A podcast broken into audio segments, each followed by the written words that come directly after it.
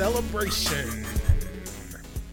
Welcome, everybody, to the Spawn on Me podcast. Friends, Chicagoans, countrymen. This is episode number 200. Here we are in Chicago.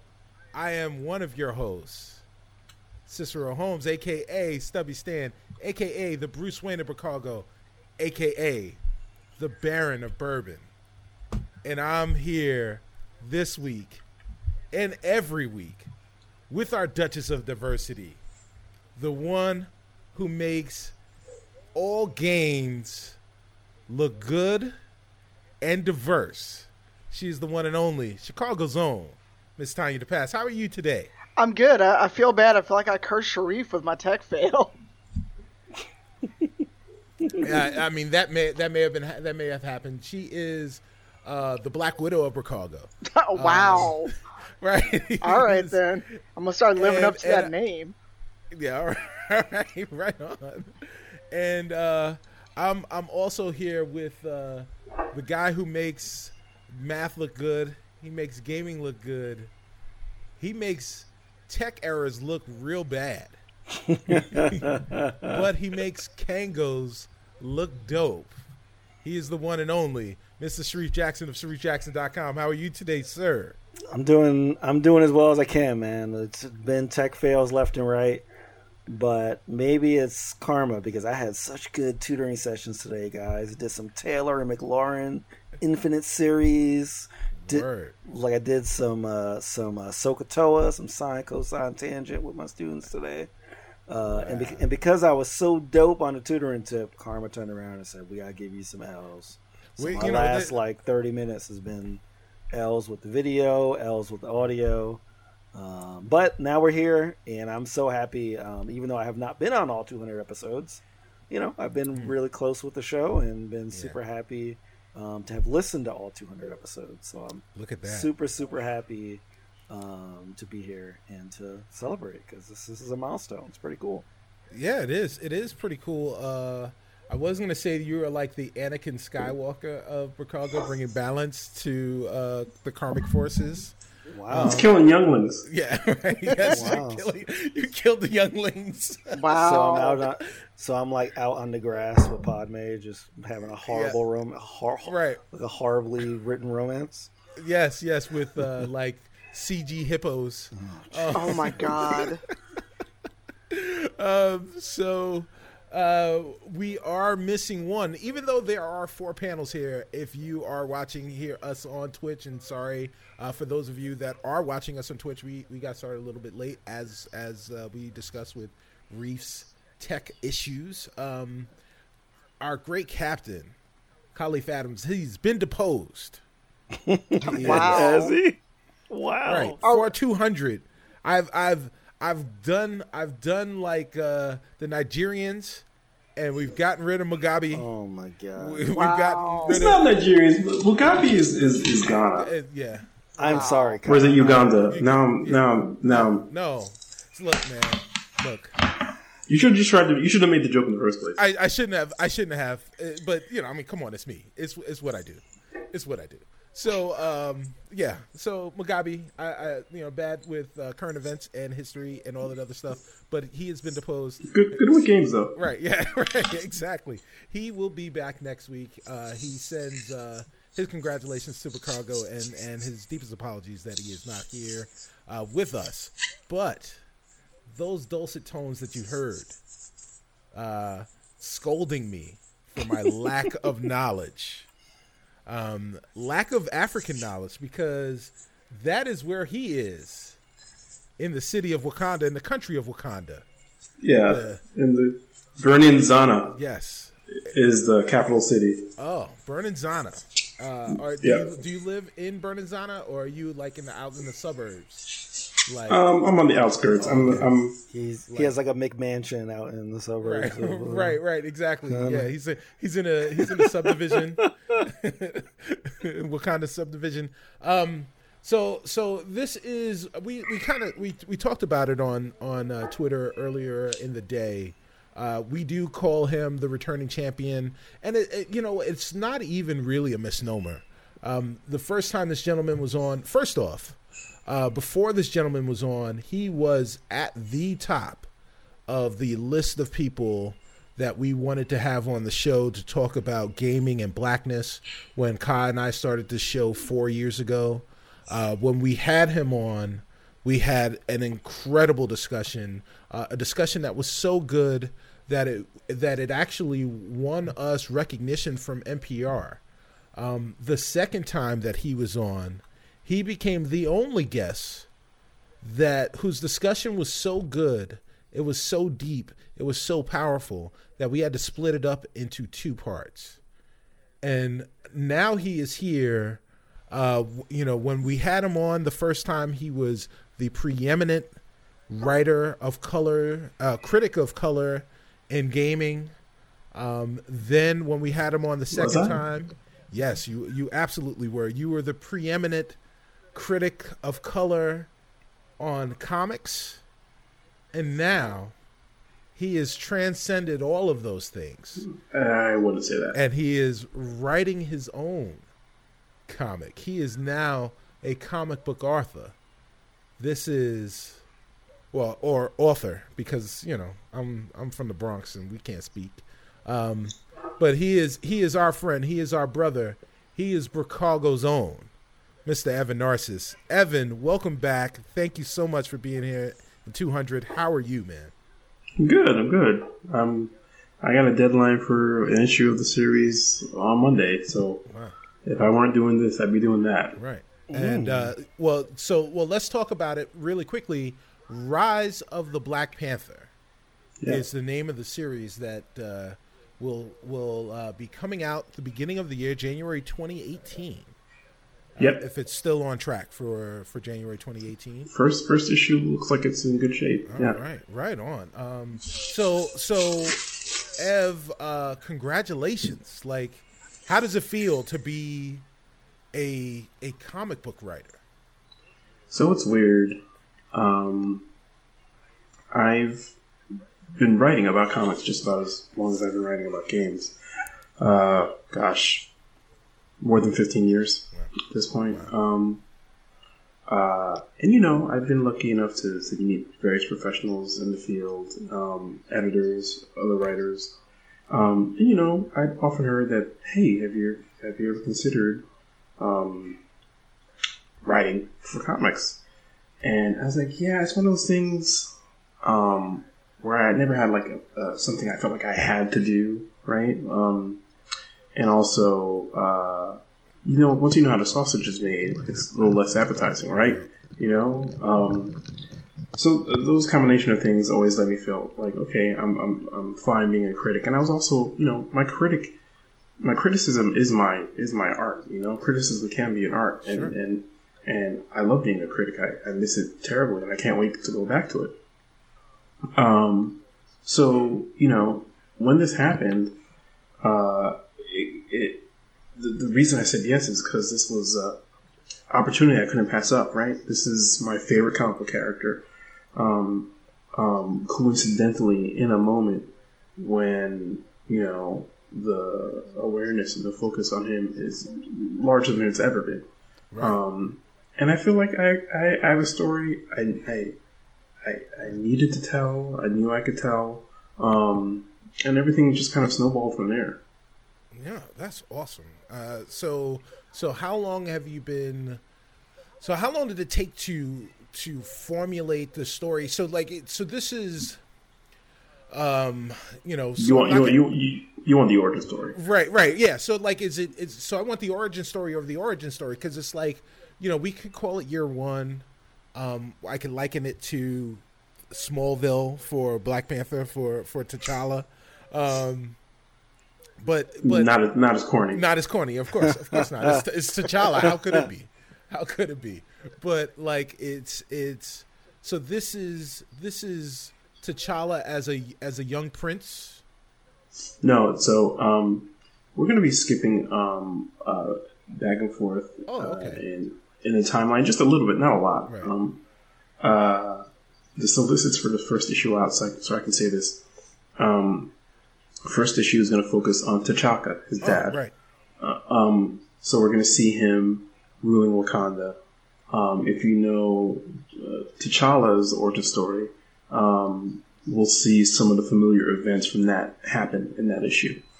Um, but we're also going to see a lot of stuff we've never seen before um, with T'Chaka. Right. Um, and during his reign, one of the things um, I really wanted to do was show T'Chaka in his prime. We've generally only seen him as an old man Right. or Right.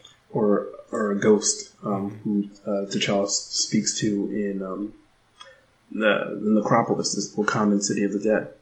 Um, I want to show T'Chaka being vital and a ruler, and see how his his his time on the throne started to change Wakanda, um, and um, the challenges he had to deal with. So that's issue one, and then issue two opens. Uh, T'Challa's already king we show a little bit of flashback um, in terms of him going through the challenge day ceremony um, and his first kind of foray into like international conflicts um, um, as a ruler of Wakanda.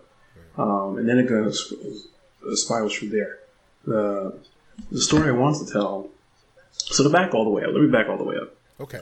Um, um, I was mentioning before we went live. Um, uh, this all came about when uh, Marvel editor Will Moss um, asked Ta-Nehisi, um, Ta-Nehisi Coates, who's uh, most of y'all know, but he's a writer of um, We Were Eight Years in Power uh, from One World Books, So good. um, uh, critic, uh, journalist extraordinaire. Um, I've known Ta-Nehisi going on 12, 15 years at this point. Um, and we were introduced by a mutual friend, Chris Jackson, who's the editor at One World. Um, I, I started my journalism career at Time Inc. at Teen People magazine, and Ta-Nehisi was at Time magazine. And he's like, "You guys both like comics. We probably will get along." Um, uh, but we never really hung out. We had some other mutual friends in common. Mhm. Um, we hung out a few times, um, but it was one of those things where, like, you know, you see each other at events and whatnot Right. um, catch up.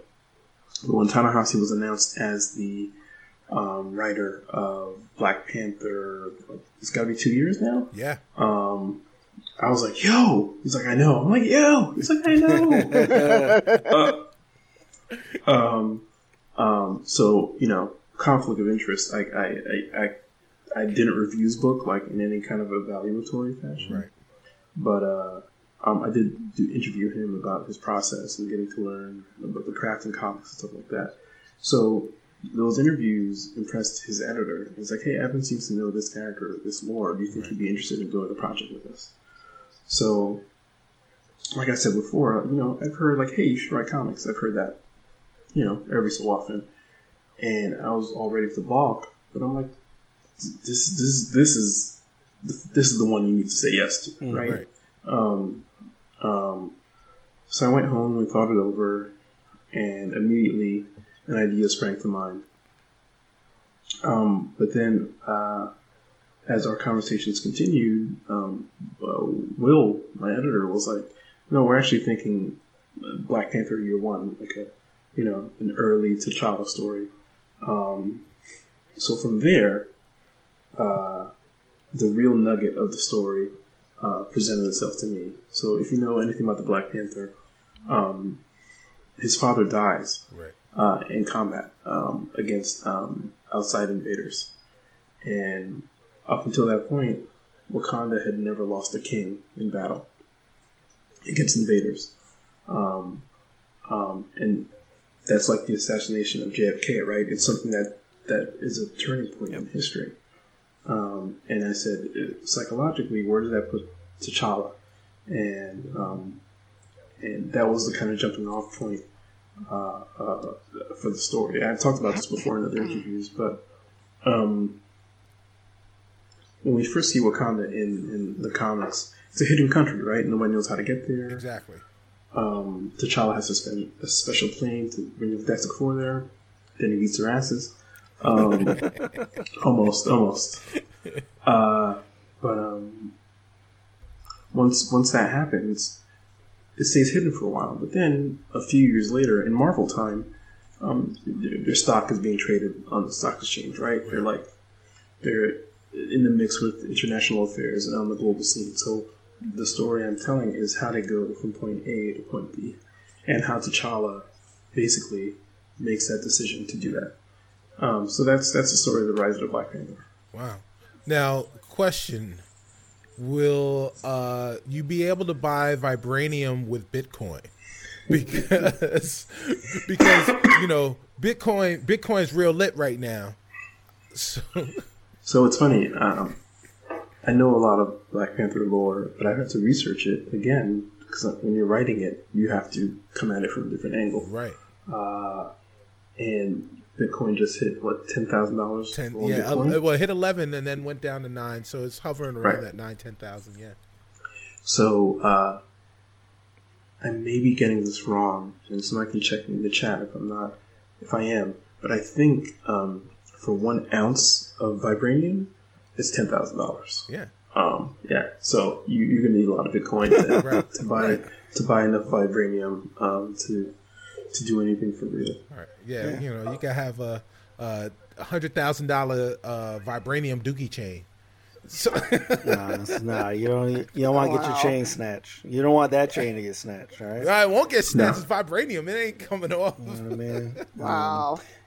Yeah. So. so Well, you're gonna make me go full nerd here. uh oh. Did are you Comic book are you vibranium. calculating this, Evan? No, no, no, no. no. I'm just saying that uh, comic book vibranium does not have the same properties as movie vibranium, and we all know the reasons why, right? Right. Right. Yes. So yeah, you can break vibranium in the comics. Right. Um, it is you know more resistant to damage, but yeah, you can you can you can you can mess it up. Um, anyway, yeah. So the it's been it's been a journey. You know, to answer your question you asked me like ten minutes ago, uh, being a comic book writer is great. You know, um, it's a form that I've loved my entire life, um, and now I'm getting to engage with it in, in an altogether different way, and you know, arguably the deepest, most meaningful way.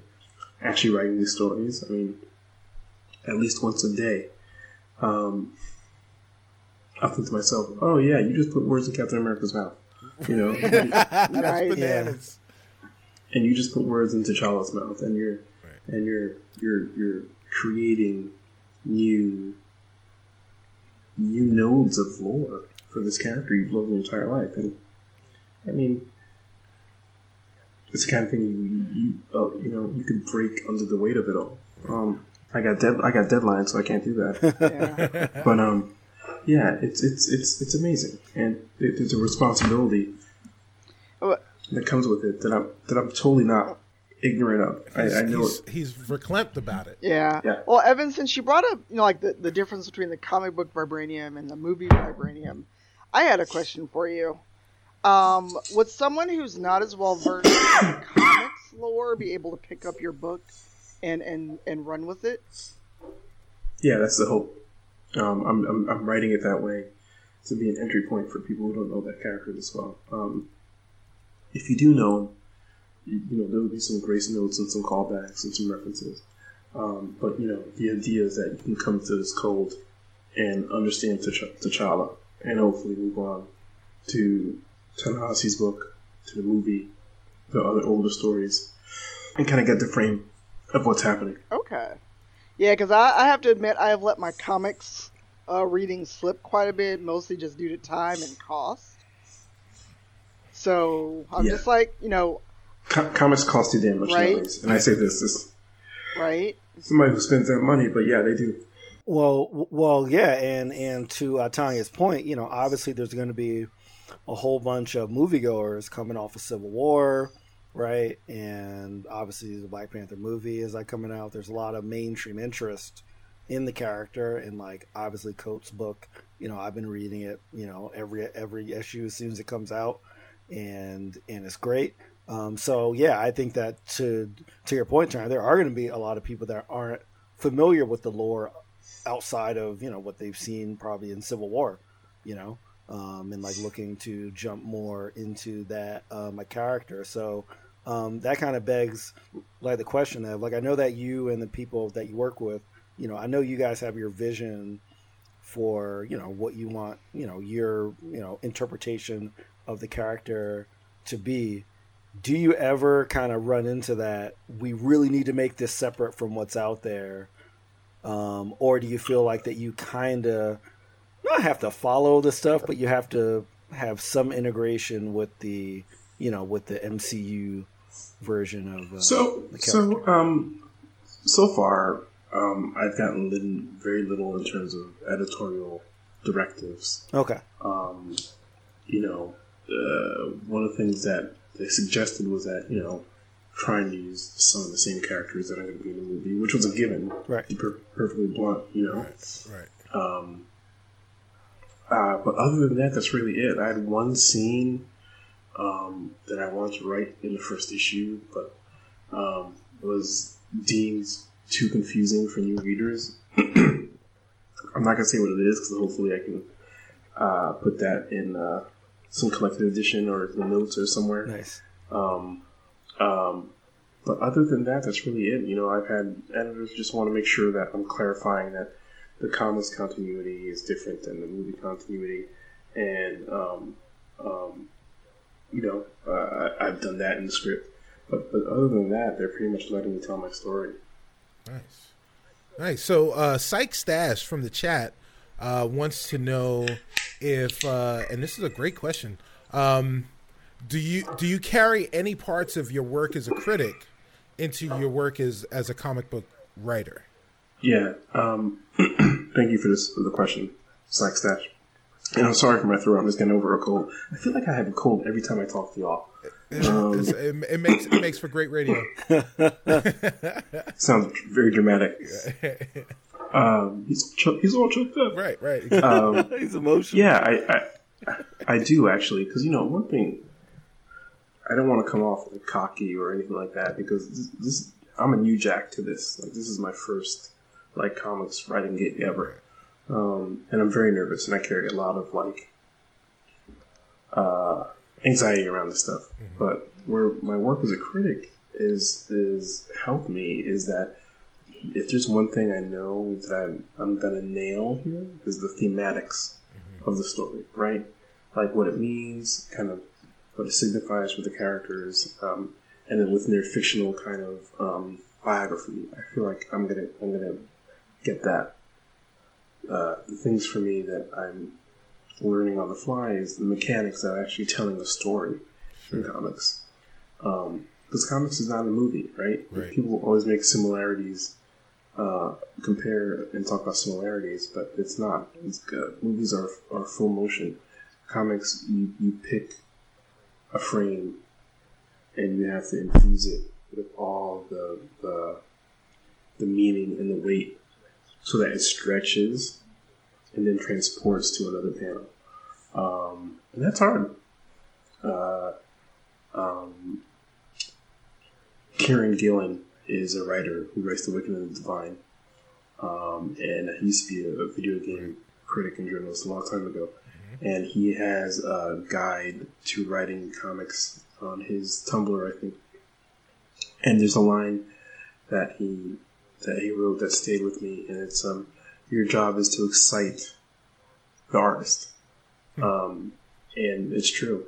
Like when my artist got in touch with me, Paul Renaud, who's a great artist who's worked on a bunch of stuff for many years. He did a he was part of the rotating artist on Captain America over the last year, and um, he's done some stuff for Dynamite as well. But uh, when when we first emailed each other, he's like, "Hey, this is exciting." I'm like, "Yes."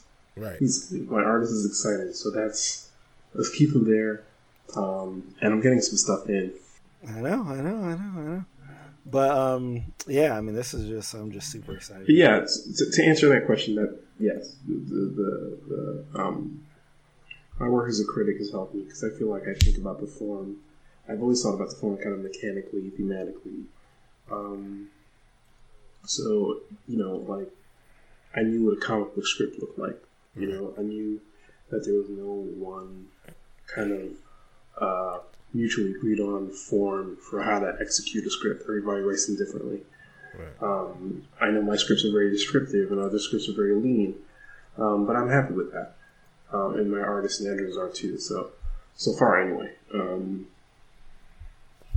uh, so yeah, it, it, it, it does help a lot. I'm not coming in completely blind, just from a different angle. So you brought up your your your artist, and you know, obviously, comics are a very visual medium. Um, one thing that I've noticed a lot with, um, as I've been reading more digital comics, is that I tend to use the um, I forgot I forgot what you call it, but the mold in Comixology Gu- where you zoom in. Guided view. Yeah. Yes Yeah. does that influence how you choose to tell a story? Because my experience No. with guided view is completely different. I find that the way I react to comics using guided view digitally is different from the print copy, and I'm really curious as to if you guys even think about that, or if it's not really something that even comes up from a creator perspective. I mean, I, I can only speak for myself here, obviously, Yeah. but no, I think, you know, and I certainly can't speak to my artist, but I think about the page as a whole, each page holistically, right? Um, and uh, um, guided view is great because it mimics the way you focus in on a panel when Mm-hmm. you're reading it. Um, but sometimes there are elements in panels or pages that talk to each other across the gutters and the borders, and um, that's when guided view doesn't work. Mm, okay.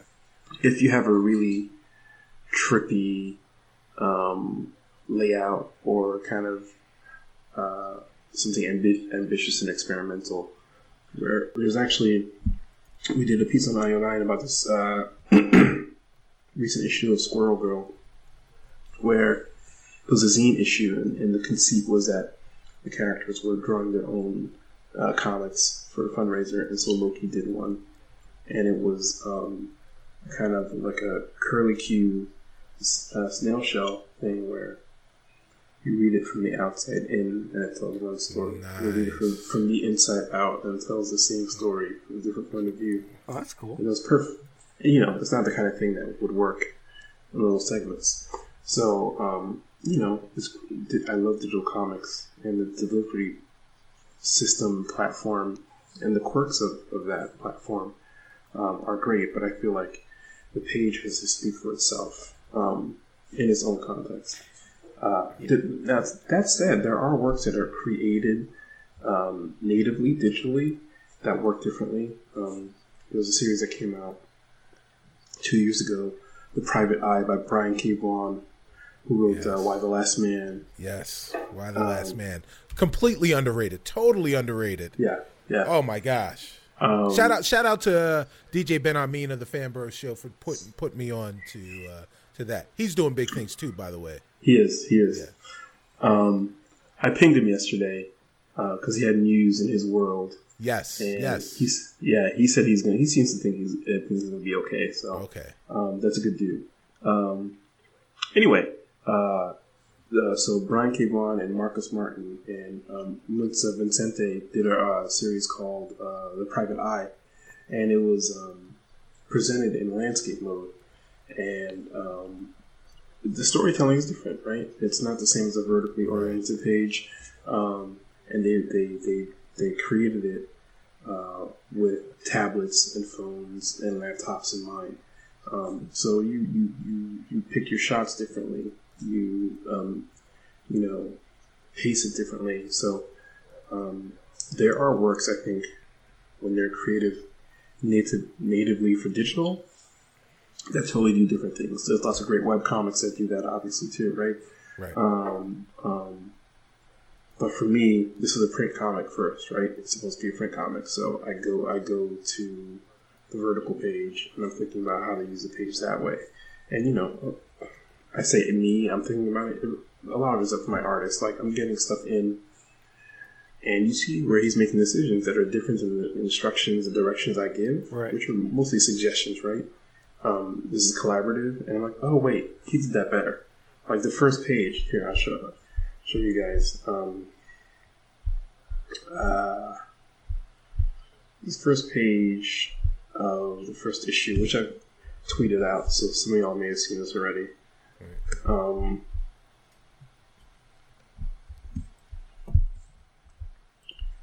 I'm gonna drop this in chat so Sure. you can get it. Yep, I'll grab it.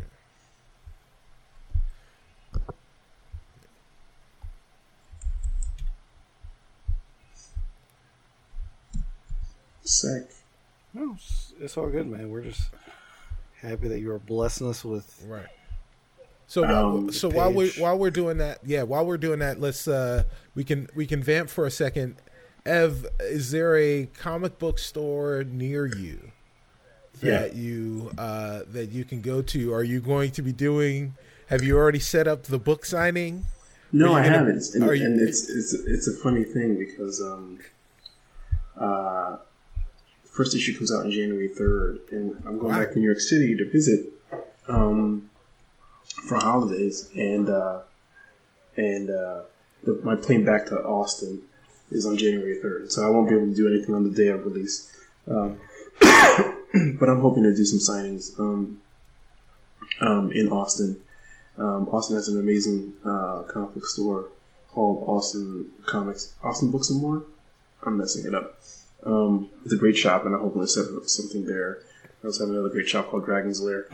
Um, uh, and the, the funny thing about this is the first time I ever lived outside of New York City, and um, everything is big in Texas. You know? Right. Yes. yes. Not a Um. Yeah, in the comic book shop, I walked in there like, Jesus, this is like the biggest comic book shop I've ever been in my life. um, so yeah, I'm, I'm uh, you know, I'm hoping uh, things like that are going to happen, and uh, um, I, yeah, that's that's kind of that's the kind of stuff I'm learning, right? I'm like, who sets this stuff up? Is it the the writer? The is it the publisher? Like, Right. can I just walk in? Right. Um, but yeah, I'm super excited about it. I, one of the things that I'm really excited about is I just want to talk about this book, right? Right, like, right. um, um, and uh, I can do it like only elliptically now, but like I can't wait to talk about this first issue because I feel like there's some stuff in there that's like going to be like wow, and I see some some of these pages um, from from Paul, and I'm like, I wrote the scene, I know what happens, and I'm still like. Right here, right. Right. Just a little bit. exactly. Exactly. Exactly. So, and I hope, and I hope other people react the same way. So we'll see. That page, as written, was like the, the camera was super in ti- on tight on the hand, on the throat, like uh, you know. That's all, and you saw claws, and you saw like the, the skin of the the, the, the, the person being held at bay was white. Um, and Paul, I met him at New York Comic Con for the first time this, this October. He's like, "Yeah, I pulled out the camera a little bit just so we can establish who who's who." I'm like, you know what? That's probably better. Um, and then he sent me the scene, and it's great.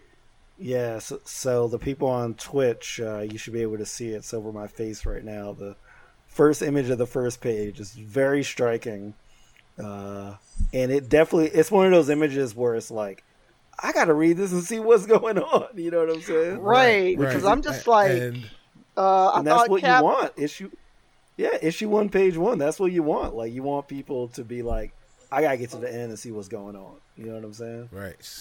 So yeah, so uh, radio is the theater of the mind, but what we have is the outstretched left hand of what appears to be the Black Panther, putting a chokehold on America's hero, the one and only Steve Rogers, Captain America, uh, and he's got him in a serious chokehold. And it's interesting because, Um, well, I mean, it is a he's younger, so it's the old suit, so that's interesting. Yep. Right. Yeah. Uh, So Evan, you're gonna do Uh, a so- tour, right? You're just gonna come through, got some comic books in your bag, right? I mean, it's funny. Like in my dreams, which won't happen. Uh, uh, I use opportunities to. I've, I've boys in Atlanta who I haven't seen in years. I'd love to go down there, do a signing, hang out with my people. Same thing with Chicago. Right. We'll see. Um, you know, again, I'm, I'm a freshman, so I don't know how, how this stuff works, Right. and, and some of it may have to be under my own steam, but uh, yeah, I'm, I'm, I'm, I'm I'm excited. This is this is Yeah. you know like nothing else I've ever done in my career. Yeah. Yes. This is So, so what? What I mean, what went into your thought behind this first choosing this first image to introduce yourself in this in this book? I mean, I'm assuming that you probably have some other things. Like, what made you say, well, without I guess saying something that would, that you can't say Spoil it. yet. Yeah. You know, like uh, what? Get, you know, You mean the first page, the, yeah, the, image I shared? yes, Well, I mean, you know, those two characters have history, right? Mhm. Uh, um, if you know the lore, um, um, part of Captain America's shield yes. um, is made from vibranium.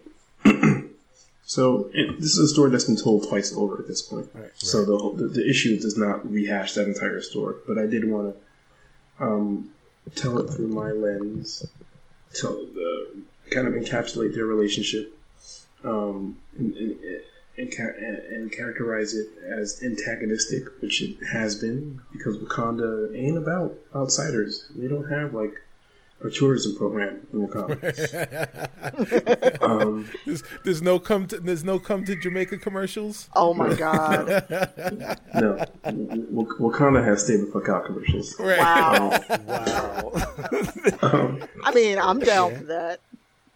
Yes. uh, and you know uh, that attitude um, of isolationism is is a major theme of of um, the, the book. Um, you know, uh, it- it's not a spoiler to say that T'Challa chooses to break with that isolationism that's that's gone on for centuries. You know, um, and it's not a popular uh, decision when he makes it, and we're going to see the repercussions of that. Um, um, but I wanted to, you know, open with an image that told all those things. You know, um, um, I mean, there's going to be words on that page, but like, I'm just not. But you, it, it almost don't need them, right? You know, like there's a guy. You have Steve Rogers being held back by a, a, a Black Panther. Oh, Um, this is that- man. Once That's all you need to know. uh, Fox News is going to get hold of this, Oh they're my going to say God. this is reverse racism. This is Black Lives Matter, uh, choking Run out amok. American values. Good job, my Ev. God. Thanks. Thanks. Uh, but that, for but that's them that ammo. actually a good lead-in, Shareef, to what I wanted to ask. and this is like a total what if, you know, my my fangirl kind of, if this could happen.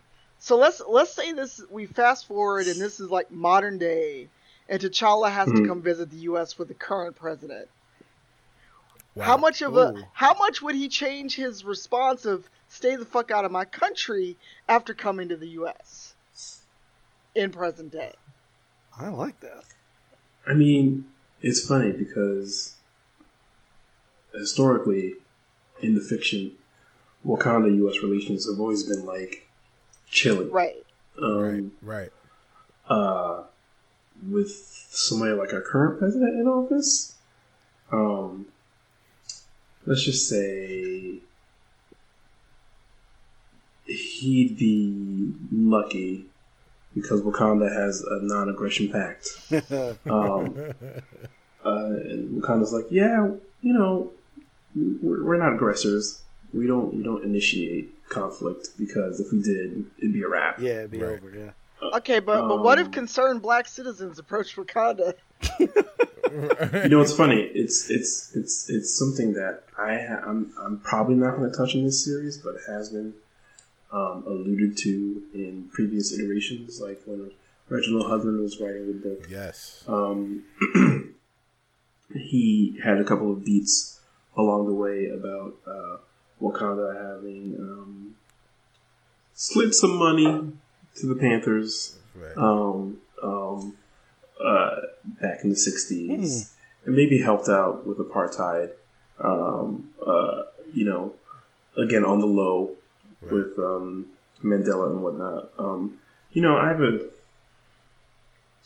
tense relationship with that kind of stuff because I feel like um, if you do it wrong, it can be overly facile, right? Yeah. Sure. Um, oh, definitely, definitely. if right if you do it right um, it can resonate um, and i think he's had he had like some things that i liked about that kind of stuff and some things that i didn't um, but you know one of the things that's um, significant about the panthers publishing history is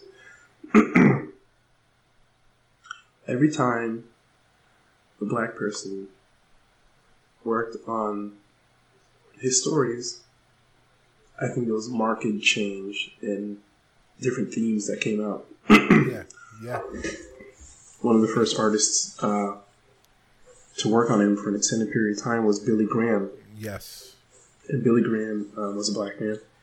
And um, this is stuff I've tweeted out before, but like his art, you can tell like this is somebody who like wanted to show black is beautiful um, in these pages. The way he drew hair and fashion, and it's all idealized because it's comics. Um, but like you could, I mean, there was I think there was a different sort of energy moving through those pages, and when the first black writers started writing um, uh, T'Challa. I want to say Christopher Priest was the first one. I could, I'm probably wrong about that, so don't check me. Um, but uh, it was different. It was it was very different. Um, and then and Reginald Hudlin and, and, and Ta-Nehisi and um, Roxane Gay wrote World of Wakanda, um, and she focused on Ayo and Aneka, the um, Right. Dora, Dora Milaje. And you know, like this is where the multiplicity of Black life um, works its way into that fictional construct. Um, and I love Wakanda as a fictional construct because it's it's it's like the the the, the dream of an uninterrupted connection to history, right? Right. That we as members of the diaspora just don't have. right, Um, and Wakanda's the place where that can exist. Um, I don't think it should be a utopia. Um, it can be um, aspirational, but I don't think it should be. Um, what's the word I'm looking for? Perfect perfection.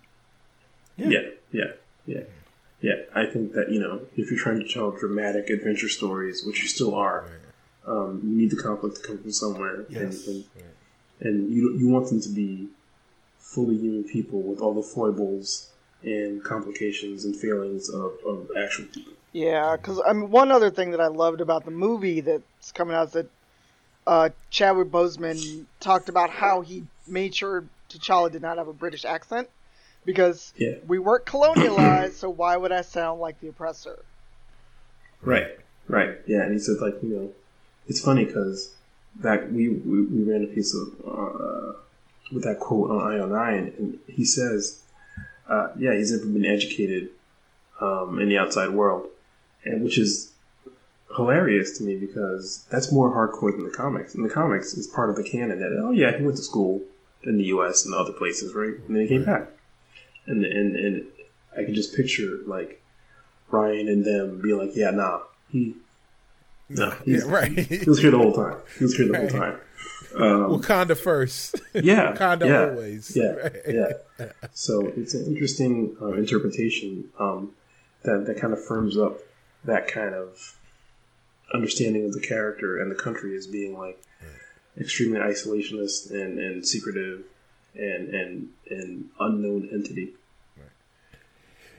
So Ev, there's we're we're living in a weird time, right? We're you know we're living in in the time of Donald Trump bad fake news, um, but but also but also we're we're living we're living in a time where uh, the the two preeminent black characters in comics have received uh, great treatment on the big and small screen um, from from Marvel.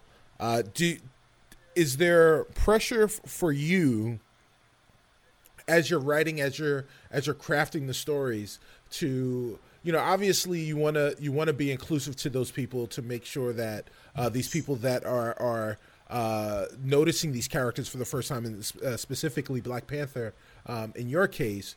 But uh, do you feel like you have to be extra inclusive uh, for for these people, or do you feel like because they're extra eyes that you have an opportunity to tell a story that is that is somewhat of a departure from from you know what they what they have seen already on the big screen?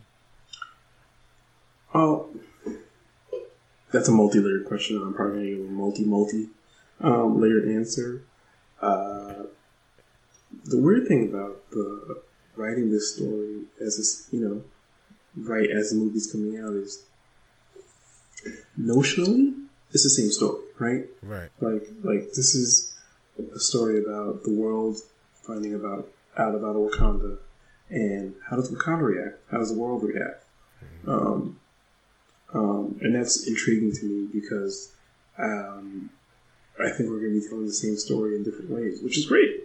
Um, I'm excited to see what they do, and um, you know, eh, I hope that somewhere along the line they read my story and be like, "Oh, okay, you did this."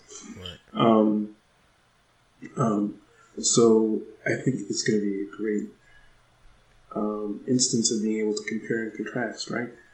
Um, and I'm not going to put myself on their level like Ryan and the screenwriters and everybody.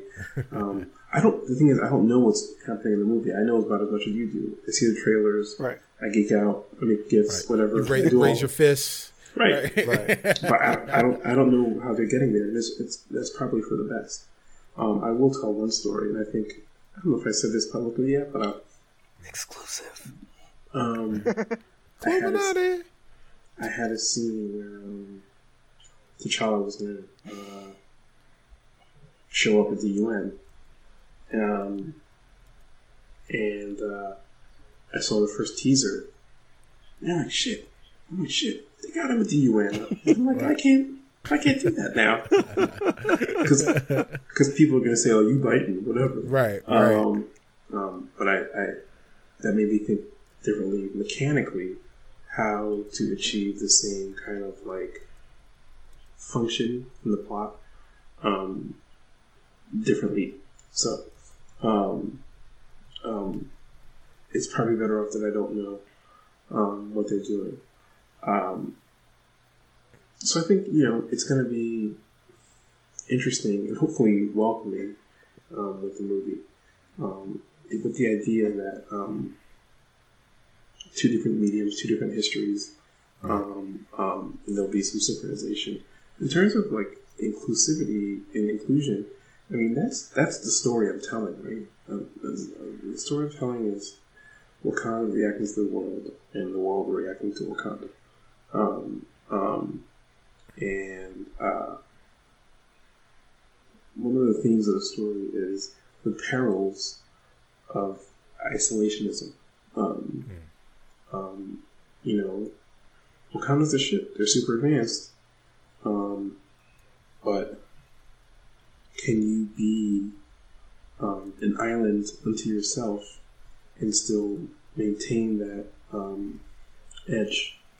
Um, and what does it say for you for your relationship with humanity if you continue to be aloof? Um, right. So that's the, those are some of the things I want to explore. Um, great, and we we are so excited to see you dive into them.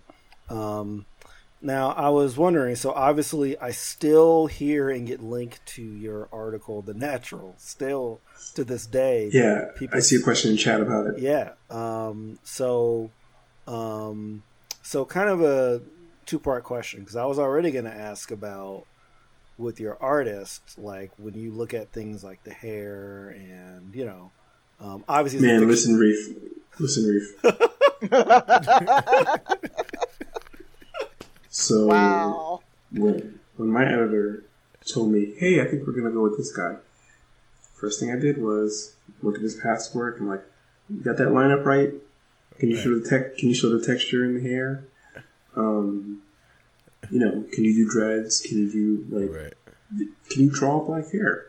Right. Um, and this is something you know that's always been, you know, it's funny. I wrote the natural, and I've become the black hair guy, right? Which is a damn, you know, which you're fashionista. yes.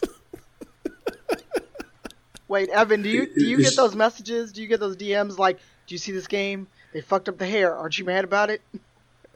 my DMs are closed. That's part of the reason why. Mine were never open. Never. No, but yeah, uh, but things like that are concerns me. Look, I grew up reading comic books where like it was clear that this was a this was a character that was drawn with um, non-black phenotypes, right? right. Um, Right. And then colored brown. Right. Um, yep. Yep. and I didn't want to. I didn't want to happen in this book. So every time I open a page that Paul sends, um, like the joy of like seeing, oh, you got some kinkier, you know, uh, afro going on. Um, or, you know, just they're straight hair. You know, black people make their choices and do with their hair however they want. Right. Um, um, braids, dreads, like all that stuff. The noses are wide, the lips are full, like like. Uh, and Paul's not a black person; he's a white guy. Um, um, but like he knows how important that is, and and that's super heartening to me. Um, like you know, there's so much talk about own stories nowadays. And y'all know me; I believe that's super important. But um, it shouldn't just be on us, you know. Mhm. Like our representation shouldn't just be on us. Like Right. um, um, the tools and the materials, um, um, and t- to educate yourself and realize why this stuff is important. It's all out there. Um, and you know, Paul's drawing fashion in this book. And I'm like, damn it, I want to wear what T'Chaka's wearing. There's this one scene where he has this like dope ass uh, dashiki tunic style top, and he's sitting on his throne. I'm like, God damn it, how can I? Like, I need to find a tailor or something that I can make that. Right. because- Right. um, um, so, so that kind of stuff is super important. Reef, I didn't mean to cut you off, but No. I see the question. The question in chat is specifically referencing um, um, games that do a good job of black hair. I haven't played Wolfenstein 2. Um, um, but uh, Homegirl, uh, the resistance leader, her afro looks insane Okay. um, and great. Uh, what else? The weird thing, I've joked about this privately with friends, but um, the weird thing about Horizon Zero Dawn was that you get in there, Ta- yeah, Tanya, I know, I saw what you did. It's like you felt that through the ether. uh, the dreads aren't right because the dreads they gave uh, non-black hair type dreads to the black people. Right. and they just they basically sw- uh, swap colors. It's like because we look in close on those dreads on on the black people, like it's not kicky, it's not right. There's like no. it's not it's not. Right. Well, there was Um, no there's no beeswax there. Come on, you got bees back then. The bees have been around forever. No, it's a post-apocalyptic future, so I'm, I'm sure bees are pretty much all died out. Right. But you, you, Yes, can, you can use something. You can use They're machine mechanical, oil. Mechan- mechanical bees. Yeah. Um, the trailer for Beyond Good and Evil Two um, had some good looking hair. Yeah. Um, I was I was disappointed in Mass Effect Andromeda, to be perfectly blunt. Like I was expecting better things. Uh, I mean, I was. Uh, um, so I'm still kind of waiting. Yeah, I mean, the, the real tipping point is going to be like when you can go into that character creator, character creator, and pull out that natural, pull out some Bantu knots, or pull out something that that that that just looks like how it's supposed to. And look, I mean, we all work around games and, and play a lot of games and and um, know how hard it is to create that stuff. But uh, I mean, there's a reason that it's super easy to make hair that doesn't look like ours, and it's harder. You know, um, um, and that reason is because the way the tools were developed were to prioritize, you know, the, the, the creation of white characters, right? Right. Because that's the, the, the default. Um, but if you really care about inclusivity, you have to work against the default. Um, Yeah. So yeah, Well, if Well, if if there's clear- any way you can have a scene where T'Challa discovers steam, and he spends five pages complaining about why he can only have afros or fades um, in in his games. That's what I'm talking about. man. you know what I'm saying?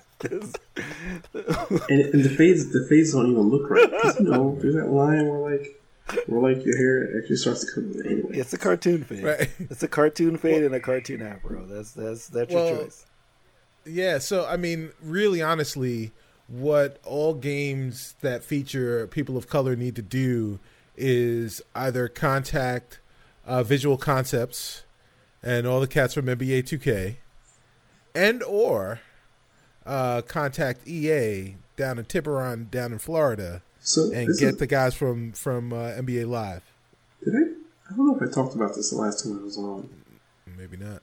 I think I've talked about it publicly, but there was so around the time that um, Dragon Age Inquisition was coming out, Mm. um, I took a I took a demo meeting um, because they were showing the game in New York City, and uh, um, is Cassandra? Cassandra's the name of the character, right? The black. What's the name of the black character? Vivienne, yeah. So y'all remember that controversy about the fan art that had turned her white. Yep. And I talked to, to the producer about that. He's like, what he's like, what was really disappointing about that was, um, we finally had the tools to render dark skin well.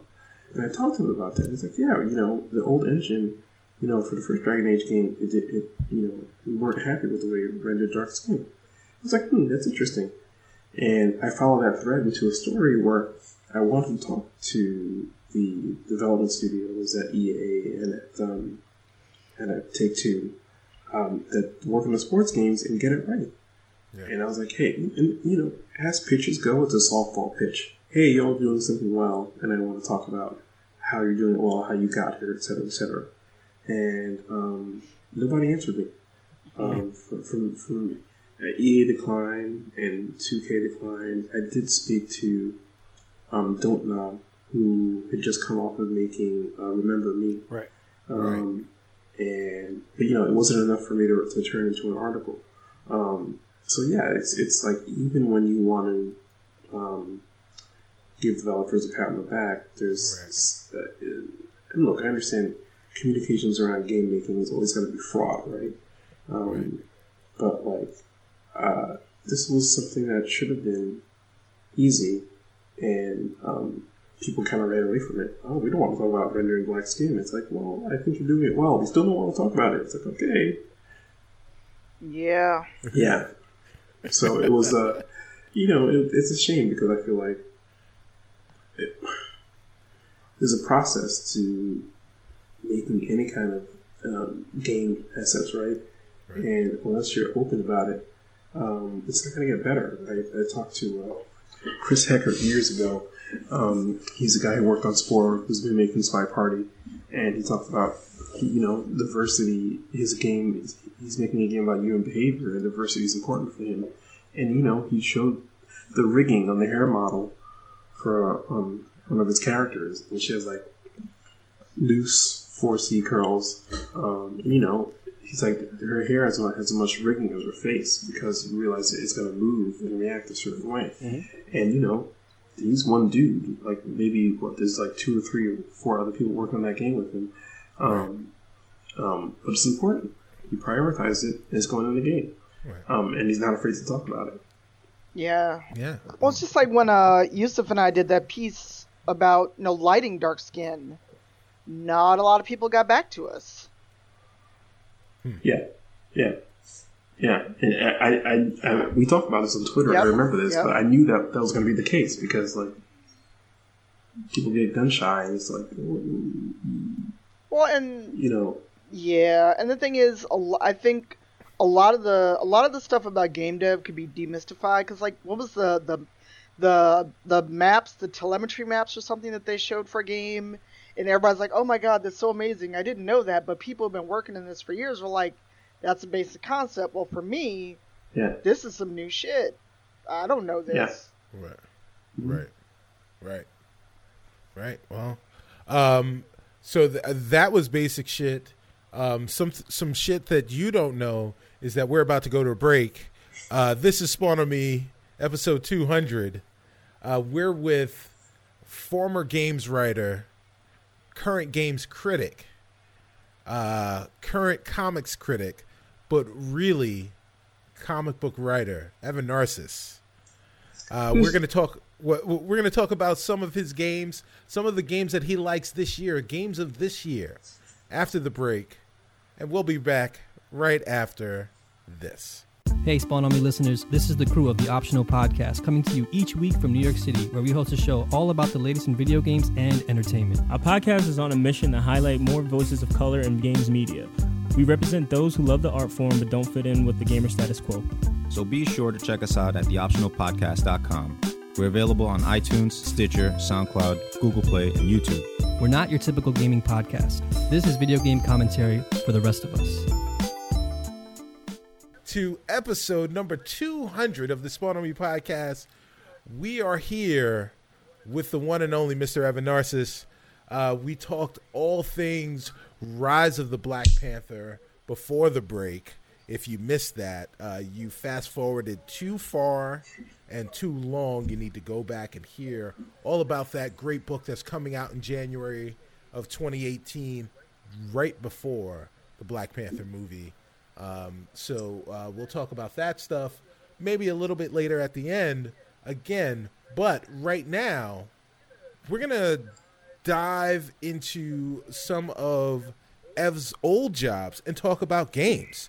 Um, so Ev, this year uh, we're we're about uh, we're actually exactly two weeks away from our uh, Game of the Year awards, the Spawnies. It's the the award show that everybody waits for every year. Um, uh, have you had a chance this year? Because I know you don't, you know, you don't get to talk about games critically publicly, Yeah. uh, at at all anymore. Um, have you had a chance to play some of the games this year? I I've felt and and I've heard lots of conversations about this year, 2017, being like the year, or at least similar, or the closest uh, amalgamation of the best year in gaming, 2007. Uh, do you share some of that sentiment?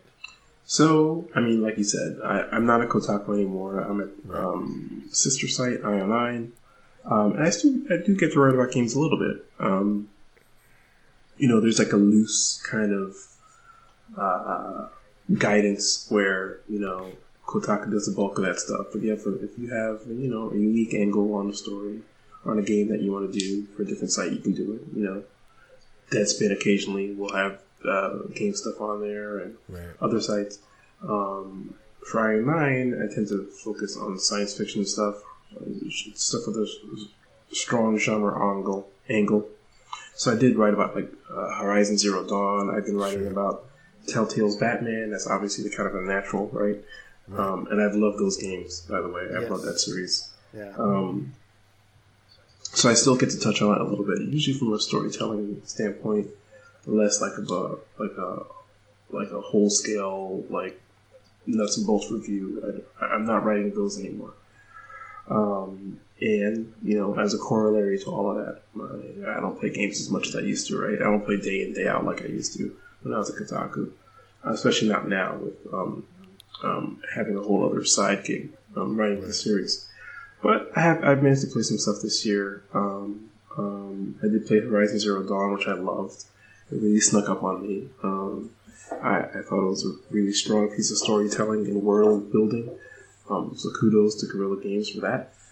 Um, what else did I play this year? I didn't finish Andromeda. I just it it, it and this is all pre-patch. Um, so you know, I hear it's, it's a much, it's a much different game now, and maybe I'll go back to it. But um, you know how that is. Once you drop a game, you lose the muscle memory, Yep. and you lose the emotional investment and the momentum, and you're like, it's there. I'll get to it Right. eventually. Um, what else have I played in, like this year? Um, Telltale Batman, I said already. Other indie stuff um, that I've enjoyed that I'm totally, totally drawing a blank on. Oh, I played. I I, I got um, Lego Marvel Superheroes too. Oh, okay. Um, Yeah, sure. Um, and was I started playing that with my daughter a little bit. Um, she loves it. Uh, um, I, you're gonna make me turn on my PS4 to, to, to, Oh, no, to go through my save files. No, no, that's that's okay. Um, you don't have to give us exact play times, dates.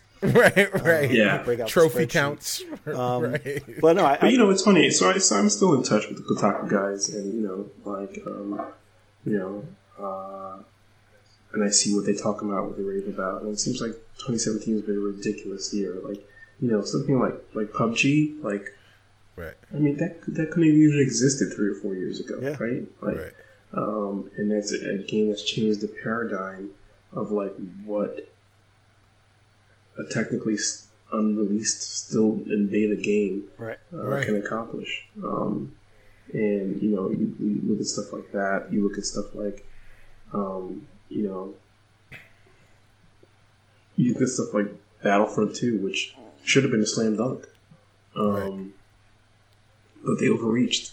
um, and now it's like uh, a thorn in, in, in, in. You got the CEO of Disney calling the CEO of EA and it's like, wow, that's doesn't happen like ever. Um, um, so you know, it's been a, a, a year of ups and downs, but you know, I, one of the things that's amazing to me, and this is I'm saying this as somebody who doesn't own a Switch, is like Nintendo turned that shit the fuck around, didn't they? Huh? Yeah, Yeah. yeah, Like, Yeah. you're like Wii U, uh oh, nail in the coffin, and they're like Nintendo's like, we, we actually don't make coffins, we make right, hot ass video We'll games sell you right, and right, hardware. right. and we're about to remind you all of that right, now. mm-hmm. Um, so yeah, I think the next two months is going to be real crucial to me in, in, in terms of finally making that decision.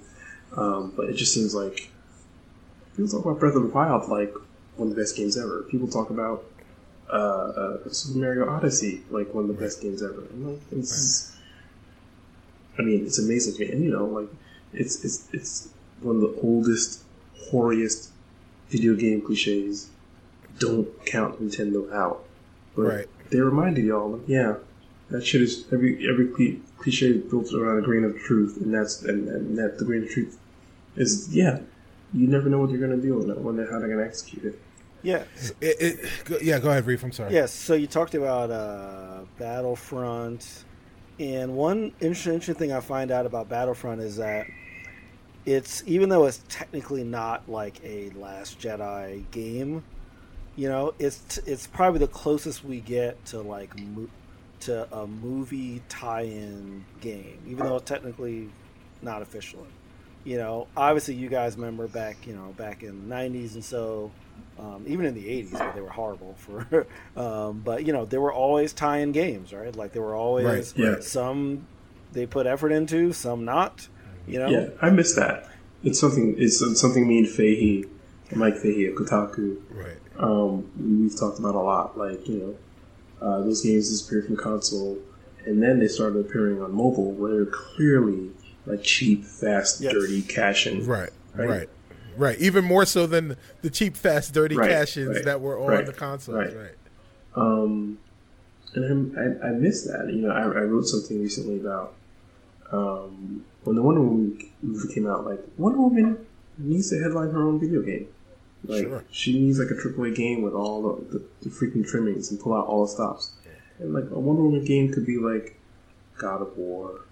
Um, Yeah. But you know, with some actual like thematic heft to it, which is not to say God of War doesn't have it, but like you know, you've got all this lore to draw from with Wonder Woman. Right. It would be great. Um, and the thing I wrote, I wrote in that piece was that like those games came out and the quality varied, but the fact that they uh, existed, they were made and thought about and developed, made um, it feel important, right? Made the character feel important. Like when that, that Right. Captain America game came out with the first movie, Yeah. um, it was like, oh yeah, he gets Right. to he gets to exist in this space too now, right? Yeah. Like, and remember, like, Captain America was never a character. You'd be like, oh, wait, I can't wait to see a Captain America movie. Exactly. Captain Right, America- right, Captain, right. Captain America was a cornball. Steve was Yeah. Mm-hmm. a cornball, right? It's, it's funny, endearing things about him as a character. Um, and the same thing with Iron Man, too. Remember, Iron Man, Iron Man was never a heavy hitter like that. I agree. He was, he was always A-list, but, like, he's never the one you thought would be in the movie. He was Yeah. Fantastic Four, Spider-Man, Hulk. Right. Um, and you know the story with Marvel is that they signed all those those rights away um, um, years ago, right and they had to wind up um, buying them back. But like like I was saying, the, the fact that those games existed, um, that Thor game, um, it felt like oh okay, this is a moment. This is, we can pin this moment in the timeline. We're like, hey, uh, there's a chance for more people to give a shit about this stuff than ever before.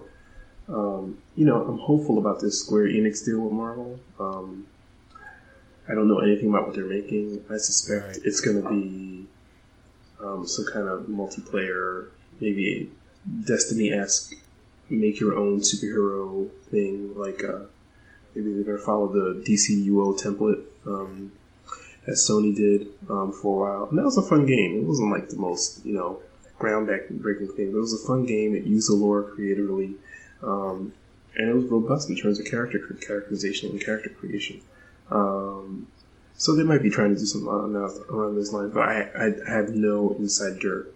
I'm not Jason Schreier. I'm not digging out um, uh, secrets from, from, from shady alleys um, out. Well, well, there there may be some truth to that because the uh, they did have an RPG, uh, an MMO that was that was on the consoles. Uh, I think it was called like Marvel Heroes. Yeah, and they just shut that down. Yeah, yeah. So uh, you know, so I mean, there is there's definitely space for for a Mar- Marvel MMO uh, or even an MMO light like Destiny to exist uh, yeah. in the console space in the gaming space. So I just uh, think you know again not to be like uber nerd about all this stuff, but like just comic books lend themselves seemingly so readily um, with the, the, the focus on action, dramatic conflict, and pyrotechnics. They, you know, I mean, right. have to have to establish properties out there like in terms of Cape Comics and superhero stuff. Like, we're just dying to be near turned into games. Right. Right.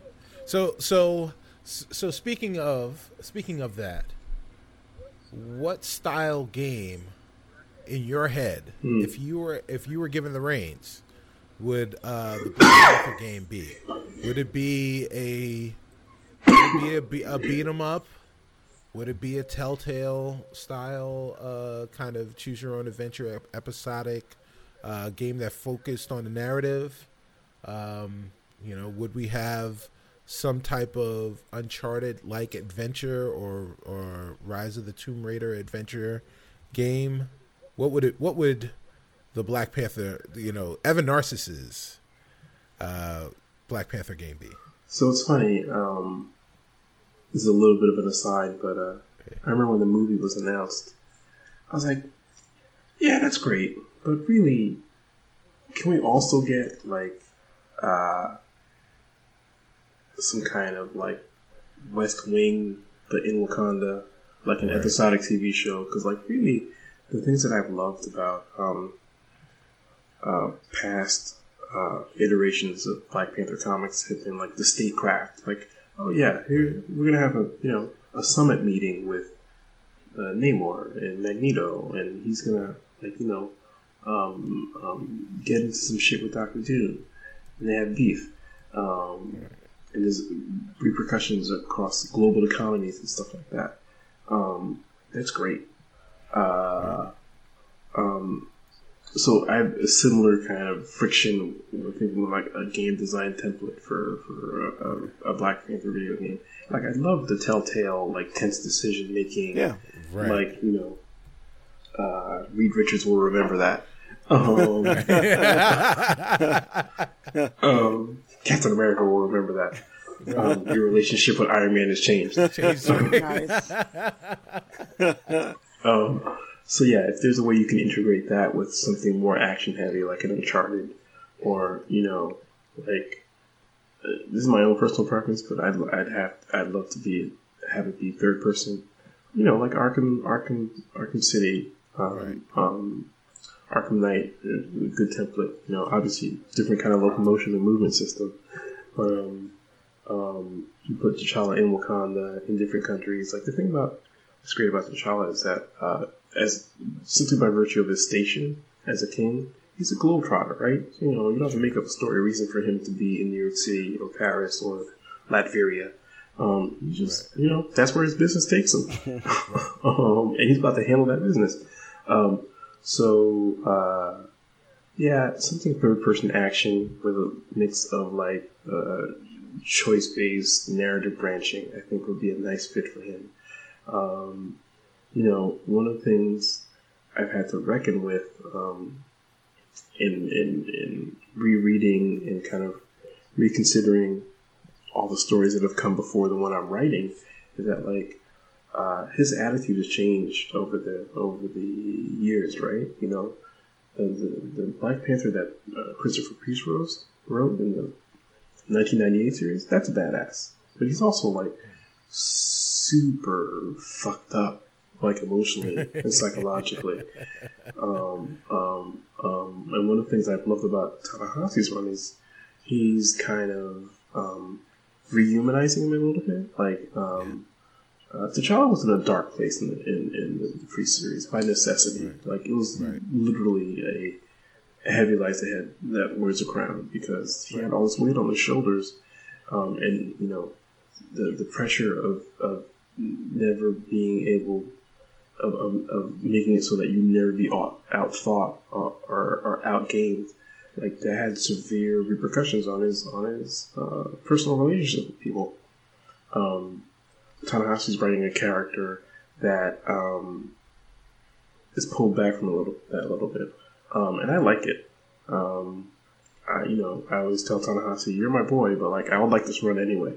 Um, and and and the interesting thing about uh, the game design fusion I was talking about is like, yeah, you know, you can wind up with a very different personality for T'Challa at the end of this. Okay, are you gonna go full asshole, or you, you know, are you gonna break the non-aggression pact and, and try to become a conquering nation? Are you gonna, you know, um, work with other countries? Are you gonna work with other heroes? Um, that kind of stuff. Um, and uh, you know, I think it'd be great to have a fighting style um, that you know mimic the kind of you know uh, action that we see him do in the comics. I haven't played um, Marvel vs. Capcom Infinite, um, so I will never know what he plays like in that game. I'm guessing he's going to be like a mix of moves from other characters, but uh, um, yeah, I mean that's the dream. I would love it if if a game, you know, part of me has this naive hope that the pendulum is going to swing back the other way. That we'll go back to seeing moving tie-in game five, ten years from now. Um, I mean, to be perfectly blunt, the way the companies are set up, I imagine you'll see something from WB um, because they, you know, they own everything lock, stock, and barrel, right? They have Right, in, right. in, house video game development studios, Right. whereas Marvel doesn't. Um, so you know, um, hope springs eternal, but um, you know, you could also say like, well, better for no game to exist than, than a shitty one. So Right. it'll be it'll be shitty forever. Yeah, That's for sure. Yeah, I was, I was, I was wondering. I know this is your first, uh, your first book, but um, there's been a lot of talk in the game industry about sort of loot boxes and how the price of games have not gone up for you know decades, basically. Well, well, years. Um, even though the cost to make games have kind of risen and risen. With comic books, um, i are there some similar pressures in the business model where you know books have some additional costs um, is is there sort of that like pressure to try to get money you know to clear similar numbers to get money from alternative sources um, am i gonna have to you know open up your book and, and like a loot box jumps out um, and like i have to like randomly get a page uh, no, no, okay. You'll get the same page twice. I read this book three times and I haven't gotten a single upgrade. Um, no, there's no not gonna be any microtransactions or in-app purchases in Rise of the Black Panther. Um, but, you know, the thing, comics, comics like games and other um, mediums, they're money-making businesses, right? And and like other other mediums, there's different um, distribution strategies and monetization strategies. You know, the, the the book I was talking about before, The Private Eye, that that's from a small creator-owned company that Vaughan and and, and um, Martin and Vicente own themselves, as pay what you want model. And the comics are not trash. The comics are excellent. They're amazing. But, you know, you can pay zero dollars and get hundred pages of good story, um, um, because they own it. They they they they you know are making money from other endeavors, but like this is a labor of love for them. Um, you know, uh, you have publisher models like Image where you pay an overhead cost, and they they um, put out the book for you, and basically after your overhead costs get recouped, you, everything goes to you. It's a creator-owned model. Um, you know, and different contracts um, exist across comics. You know, so sometimes you get to do own the property, the ancillary rights for movies and TV. Most of the big publishers won't let you do that, but other publishers will. So you know, um, what what I'm privy to as a creator is very little. It's uh, Right. turning your script on time, and here's your check. Uh, obviously, Black Panther is a work for hire situation because that's a, a character that Marvel owns outright. Mhm. Um, you know, but uh, I- know people who are doing create their own comics, and um, for me, uh, the fun of this project right now is working inside this lore, this universe that I've loved so much for so long. Um, but you know, would I rule out creator own stuff? Absolutely not. Sweet. Yeah. So um, this year, not so much, but last year, especially the tail end of last year, there were specifically two of the blackest games Oh, yeah, that you that you've that you've ever seen. Um, Mafia Three, and and then Watch Dogs Two. Um, uh, uh, did you did you have a chance to play those? What was your what were your thoughts about about them? so I, I'm going to start with a little bit of meta stuff here. Yeah, sure. Um, you know, for a while there, I was writing prominently about um, black representation in video games. Then I switched sites and I went to IO9. Um, and I didn't do that anymore. Then those games came out. And I was like, am I going to sit down and play 120 hours of video games just to have a take on this when, when I don't have to do this anymore? And I was actually talking to um, one of my former colleagues at uh, Kotaku. He's like, you don't have to do that. You don't have to be that guy anymore. You know, like, you know, you'd appreciate what you would have to say regardless, but like, you know, it's a weight, you know? Right. To feel like, oh, do I got to carry the weight now still, even though like it's not technically my job? I'm always gonna care, you know. Um, so I didn't wind up. It's a long way of saying I didn't wind up playing Watch Dogs 2. Um, and I did play Mafia 3. Um, and I like Mafia 3 a lot. I mean, I think it's it's um, flawed is not the right word. It's I mean, it's very commercial, right? Um, in its orientation, but it is. It's it's very black. You know, it's it it it it. it it's, I wrote an essay on Mafia Three um, that will be appearing in a um, exhibition um, catalog.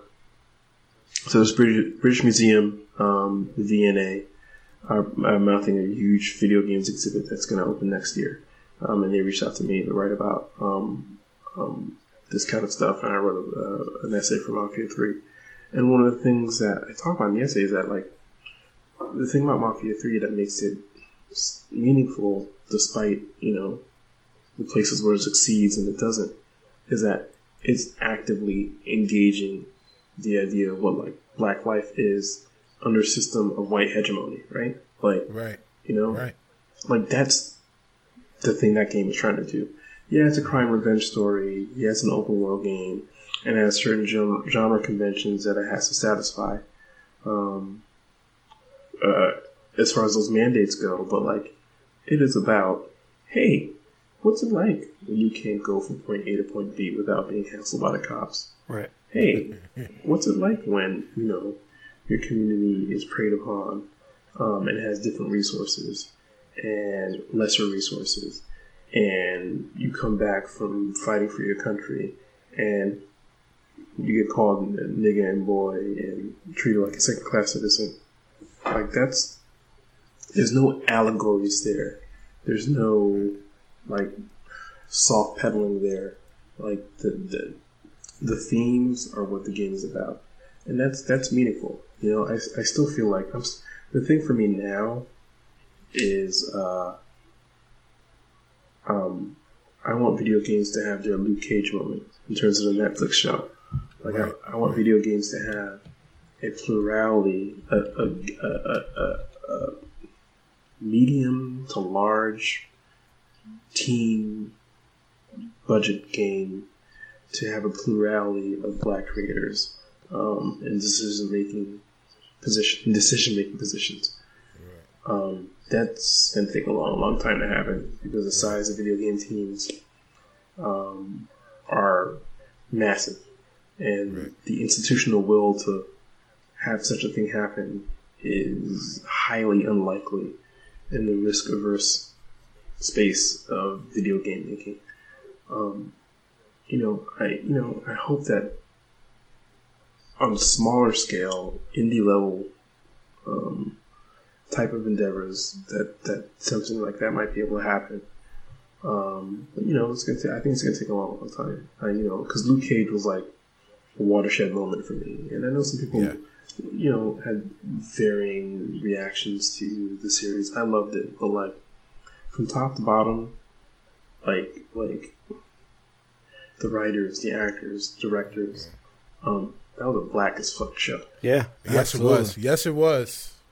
Yes, it Um, was. and and you know it wasn't as thug as it could have been um and that's the thing about um their iteration of Luke Cage.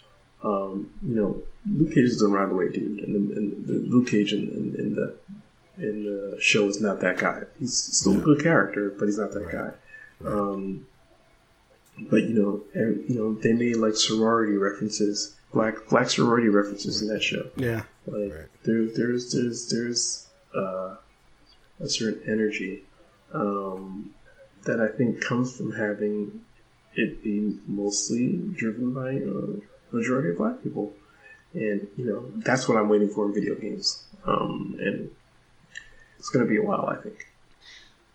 Yeah, and you know, since you're talking about that Luke Cage moment, I wanted to get your thoughts if you've had a chance to play it on Assassin's Creed Origins. You know, because I actually got you know someone to voice Bayek who is a black dude, and you know there's someone who's Middle Eastern Egyptian working on the game. So I was wondering what your thoughts were on that and, and how that may have. I didn't get to play. I didn't get to play Origins at all yet this year. You have to Um, play it uh, well, when, It when you have amazing. like an hour to at least like jump in for a minute because it's you know the year off really shows, but also the fact that they they got so many color people to work on the game and and the VA, voice acting, except for uh, one of the female characters who is Egyptian, but not voiced by a woman of color, which I found out while I was playing the game. You know, I mean, look. The thing with that stuff is, and I've written about this too. too um, I wrote about it way, back when, when um, Liberation came out. Assassin's Creed Liberation came out, and Aveline was vo- voiced by a white Right. woman. Um, you know, I'll never be the person to be like, no, y'all can't do this. But like, the thing that's on the flip side of the coin is that like, you know, there's a black person that can do this, right? Yeah, I mean, you know that there's somebody out there who has the same capabilities, if not better. Um, it may not be in your Rolodex or, or your pool of awareness, but those people Right. are out there. Um, so you know, yeah, it's always disappointing. Um, um, but I think the thing of it is, is that like you're you're, you're not at the, the, the you're not in the era anymore where your audience is ignorant as to this stuff, right? Right. People know. This- People know who's voicing your characters, who's um, drawing your characters, who's making decisions about um, their construction, right? Um, and you can't you can't claim ignorance about that anymore on the creative side or on the fan side. Um, um, so I just think like, yeah, it behooves you to to to look for those people, you know, and Yeah. to to expand your networks to try and find those people. Um, because it's 2017. Like, nah. yeah. Right. Excuses don't fly. Right. Right. Yeah. Exactly. Exactly. So, and uh, excuses don't fly. It is 2017, and uh, this is episode 200, and and unfortunately, it has to come to an end. um, because we can't have a two-parter with Ev every time. um, yeah. So, uh, Ev, Evan, uh, thank you so much for being um, our very, very special and honored guest. It was, it was seriously. Um, you'll probably roll your eyes again at this, but seriously, it was a list of one when we decided on who we wanted to have as a guest for our 200th episode. I, I appreciate it. Yeah. Uh, so- You know, I always feel like I talk too damn much. So no, please, No, man. please. The- Uh, you don't talk enough. No, you're you're the perfect podcast guest. You you, Um, Yeah. you you give us content nonstop. That's great. Yes, yes. Um, so uh, here's your opportunity to uh, not be modest and plug everything that you're doing. Um, and if you don't do it, I'll do it. So you know you have a choice. So the day job is still io9, io9.gizmodo.com, the nerd culture site um, over at Gizmodo Media Group. I write about um, games, TV, movies there. Uh, that's the day job. Um, and go to that site, love it up. Uh, I have a great team of people I work with. Shout out to Charles. Charles Pulliam Moore, that's my boy. Yes, Uh, yes. um, and everybody else, but especially Charles. Uh, that's that, that's it for the day job. And Rise of the Black Panther out from Marvel Comics. First issue um, is January third. Oh, so Month- Monthly, if I meet my deadlines. Um, yeah, and you know the movie's out in February, but I ain't got to tell y'all that. Y'all know. right. um, yeah, and uh, that that's it. That's it for me that I uh, have uh, to announce. Um, can I can I sign off with Wakanda Forever? Of course. Yes, yes, exactly, exactly. Um, so uh, I will, uh, I will give. Oh, uh, Twitter. Do you, do Oh, you still do the Twitter? Yeah, I do. I do. Um, um, you know, just gotta watch out for Nazis.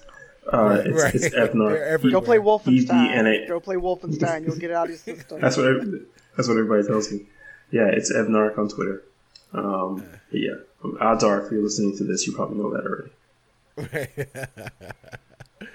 All right, and uh, uh, Reef, why don't you give for the 200th time? Maybe you haven't done it 200 times, but it's been said 200 times on here. Our social media business. Sure, guys. Spawn on me, Spawnon.me, twitch.tv slash spawn on me. Every Thursday evening, we are live.